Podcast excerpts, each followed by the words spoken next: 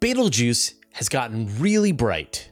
An update on JWST's deep field and more problems with the Boeing Starliner. All this and more in this week's Space Bites.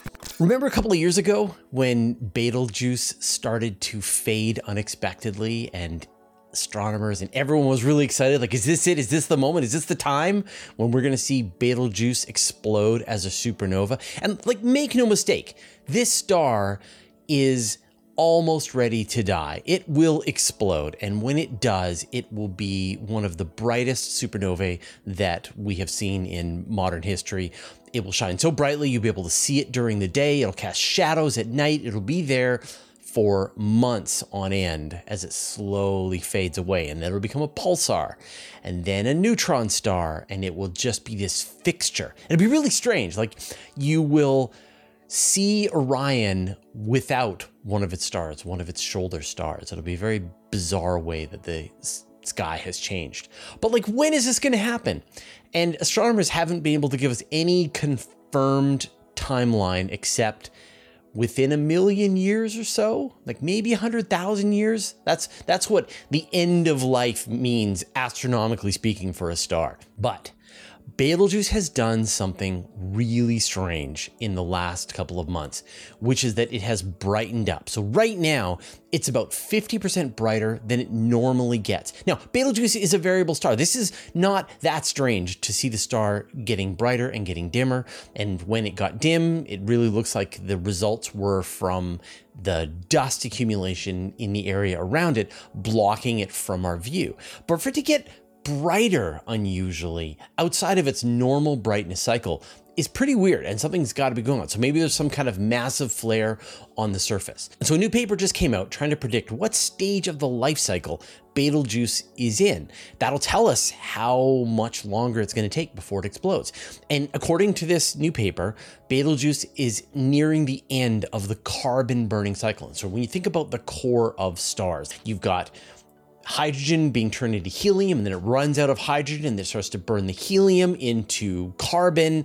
Then it runs out of carbon and then it starts to create oxygen and then neon and then silicon and then iron and then you get a supernova. And each one of these steps happens faster and faster and faster.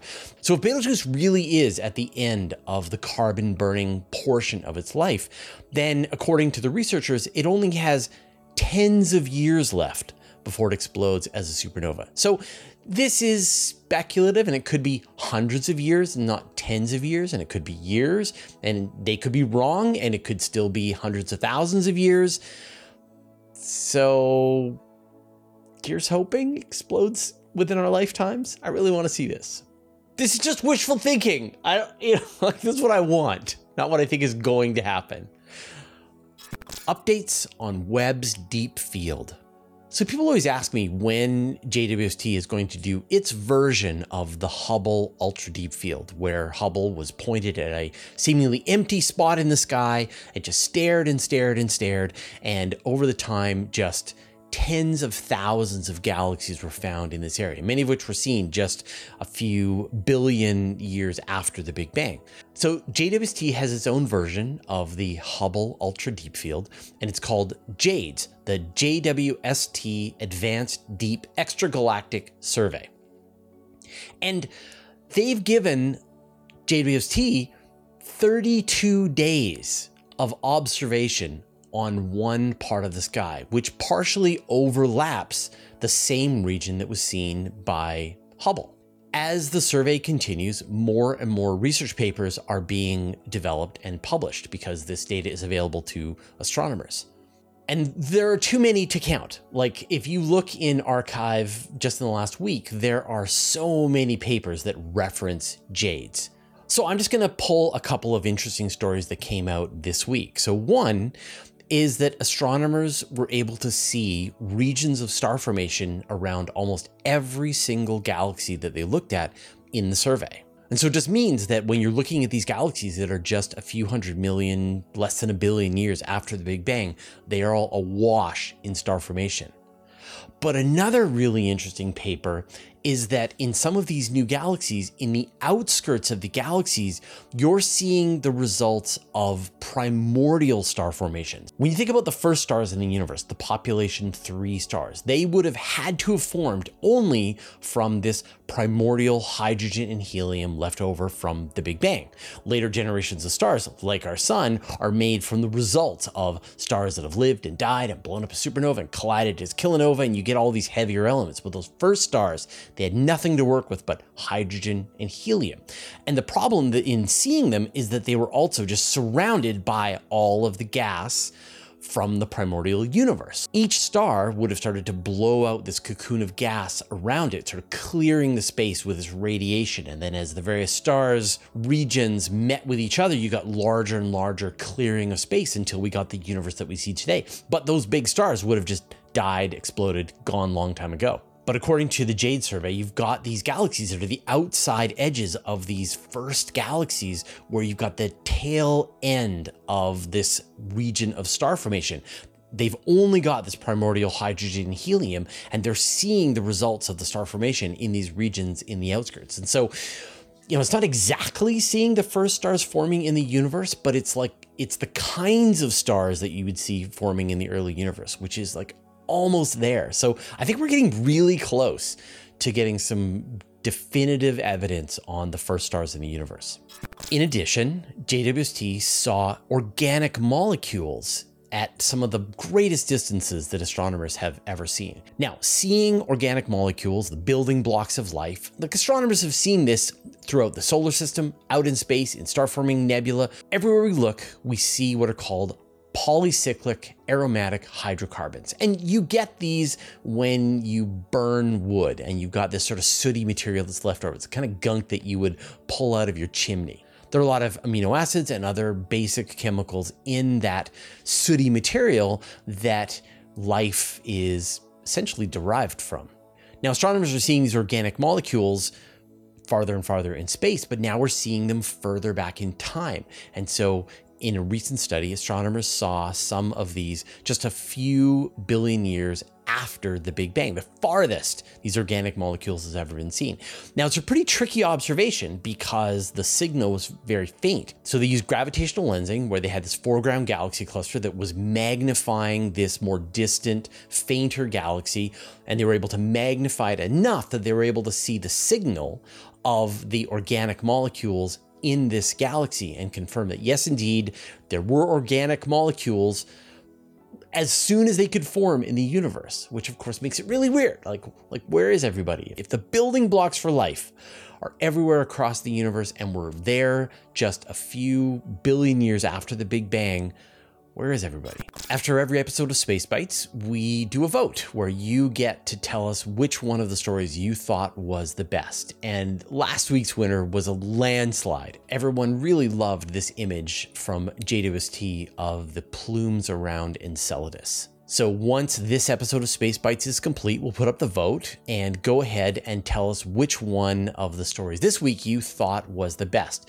And if you want to make sure that you see it, subscribe to the channel and then it will show up in your feed and then you can vote and tell us what you thought was best. Why Jupiter's stripes change color. If you've ever looked at Jupiter in a small telescope, you are able to see the atmospheric bands across the planet. And these are storms that are moving around the planet. And the amazing thing is that when you look at these bands across the planet, they're going in opposite directions. So, whatever direction one of the bands is going in, the next band down is going in the opposite direction around the planet. And over long periods of time, astronomers have found that these bands change in their color. And they were wondering why. And when you make observations with an infrared telescope, you can see not only are the colors changing, but actually the temperatures of these regions are changing. So once again, why?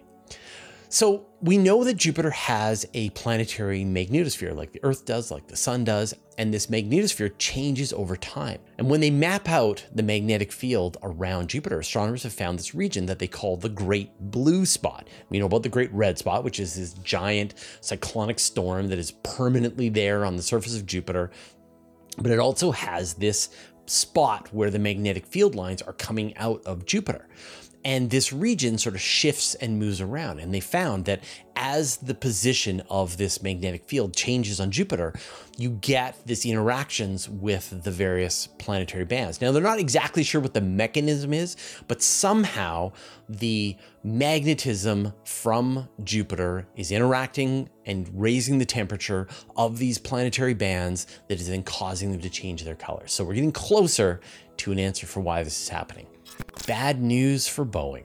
For the longest time, NASA was completely reliant on the Russian Space Agency to get astronauts to the International Space Station. And that's not a great idea. Like, you want to have your own way to get your astronauts to and from the space station.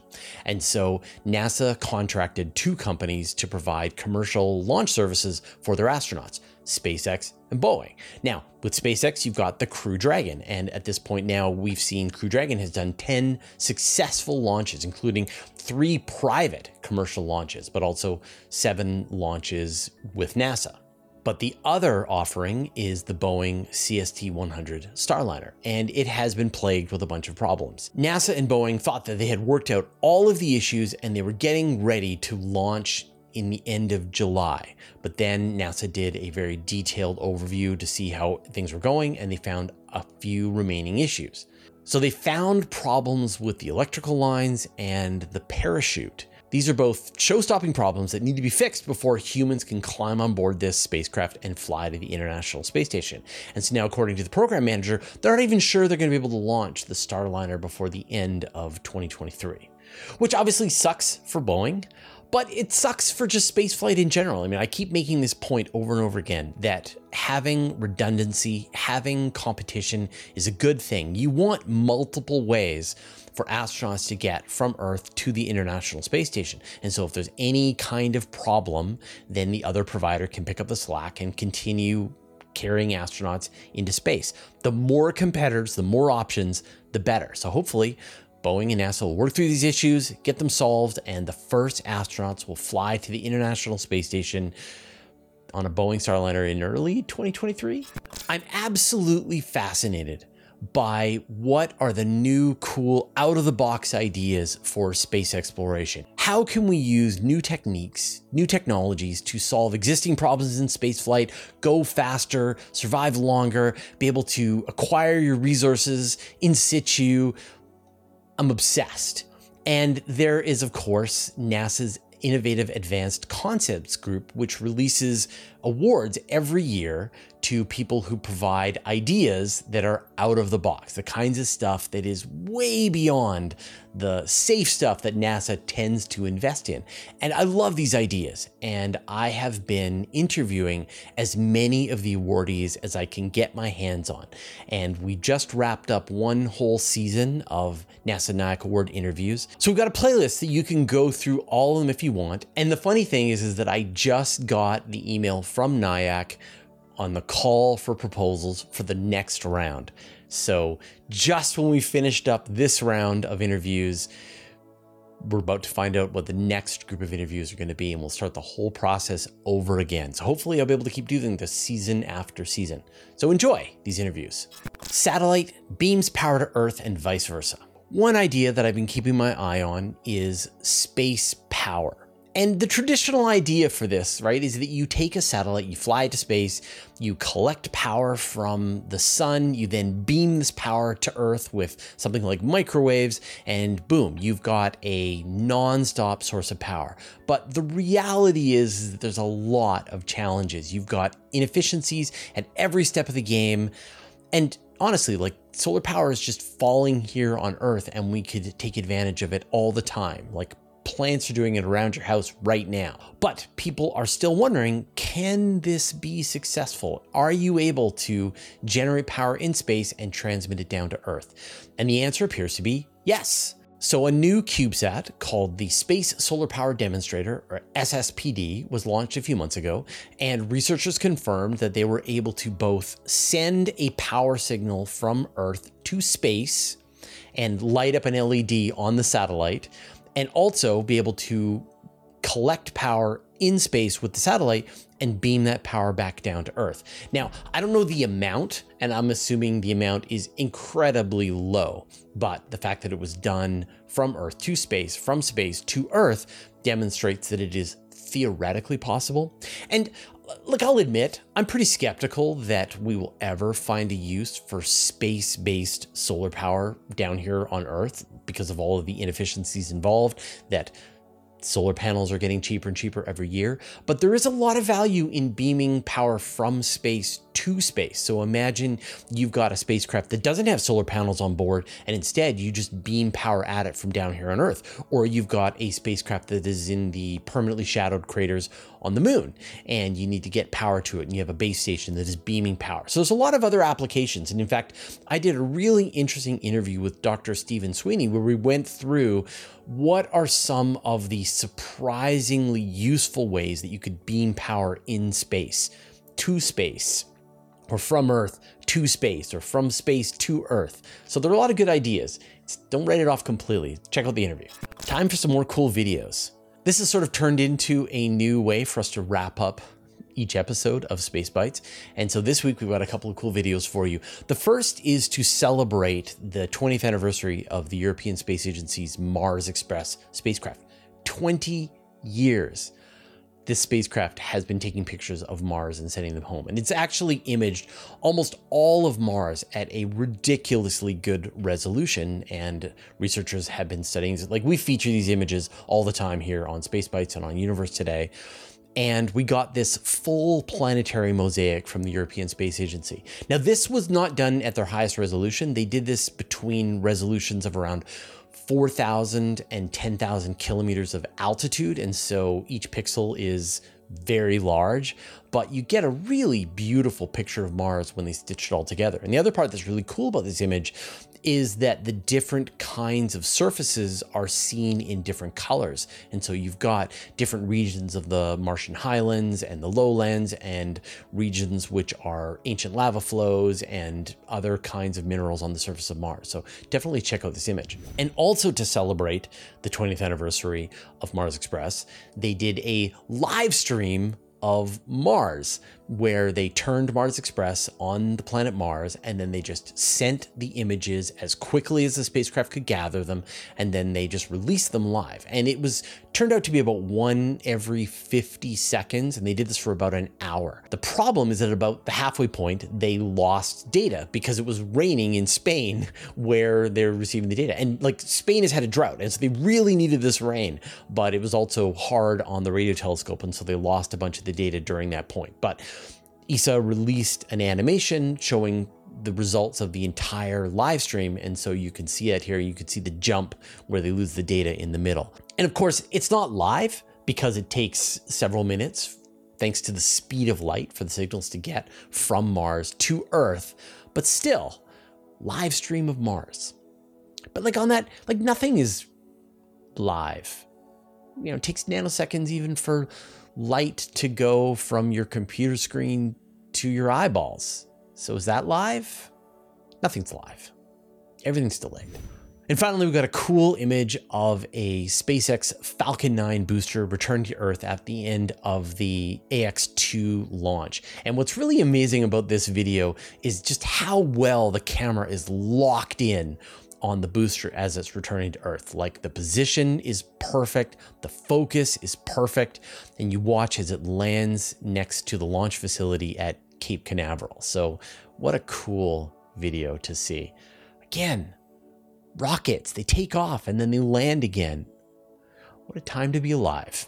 All right, those are all the news stories that we had today. Now we've got more information on each one of them, references you can check out in the show notes down below, and just follow the rabbit hole as long as you want. You can get even more space news in my weekly email newsletter. I send it out every Friday to more than 60,000 people. I write every word. There are no ads and it's absolutely free. Subscribe at universe.com slash newsletter. You can also subscribe to the Universe Today podcast.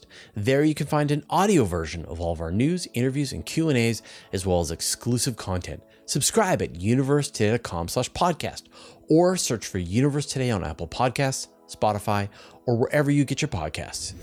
A huge thanks to everyone who supports us on Patreon and helps us stay independent and keeps ads at a bare minimum. Thanks to all the interplanetary researchers, the interstellar adventurers, and the galaxy wanderers. And a special thanks to Just Paul Davis, Vlad Shiplin, Jay Dennis, David Gilton, Modso, George, Jeremy Mattern, Jordan Young, Tim Whalen, Dave Veribioff, Andrew Gross, and Josh Schultz who support us at the Master of the Universe level. All your support means the universe to us. All right, that was all the news that we had today. We'll see you next week.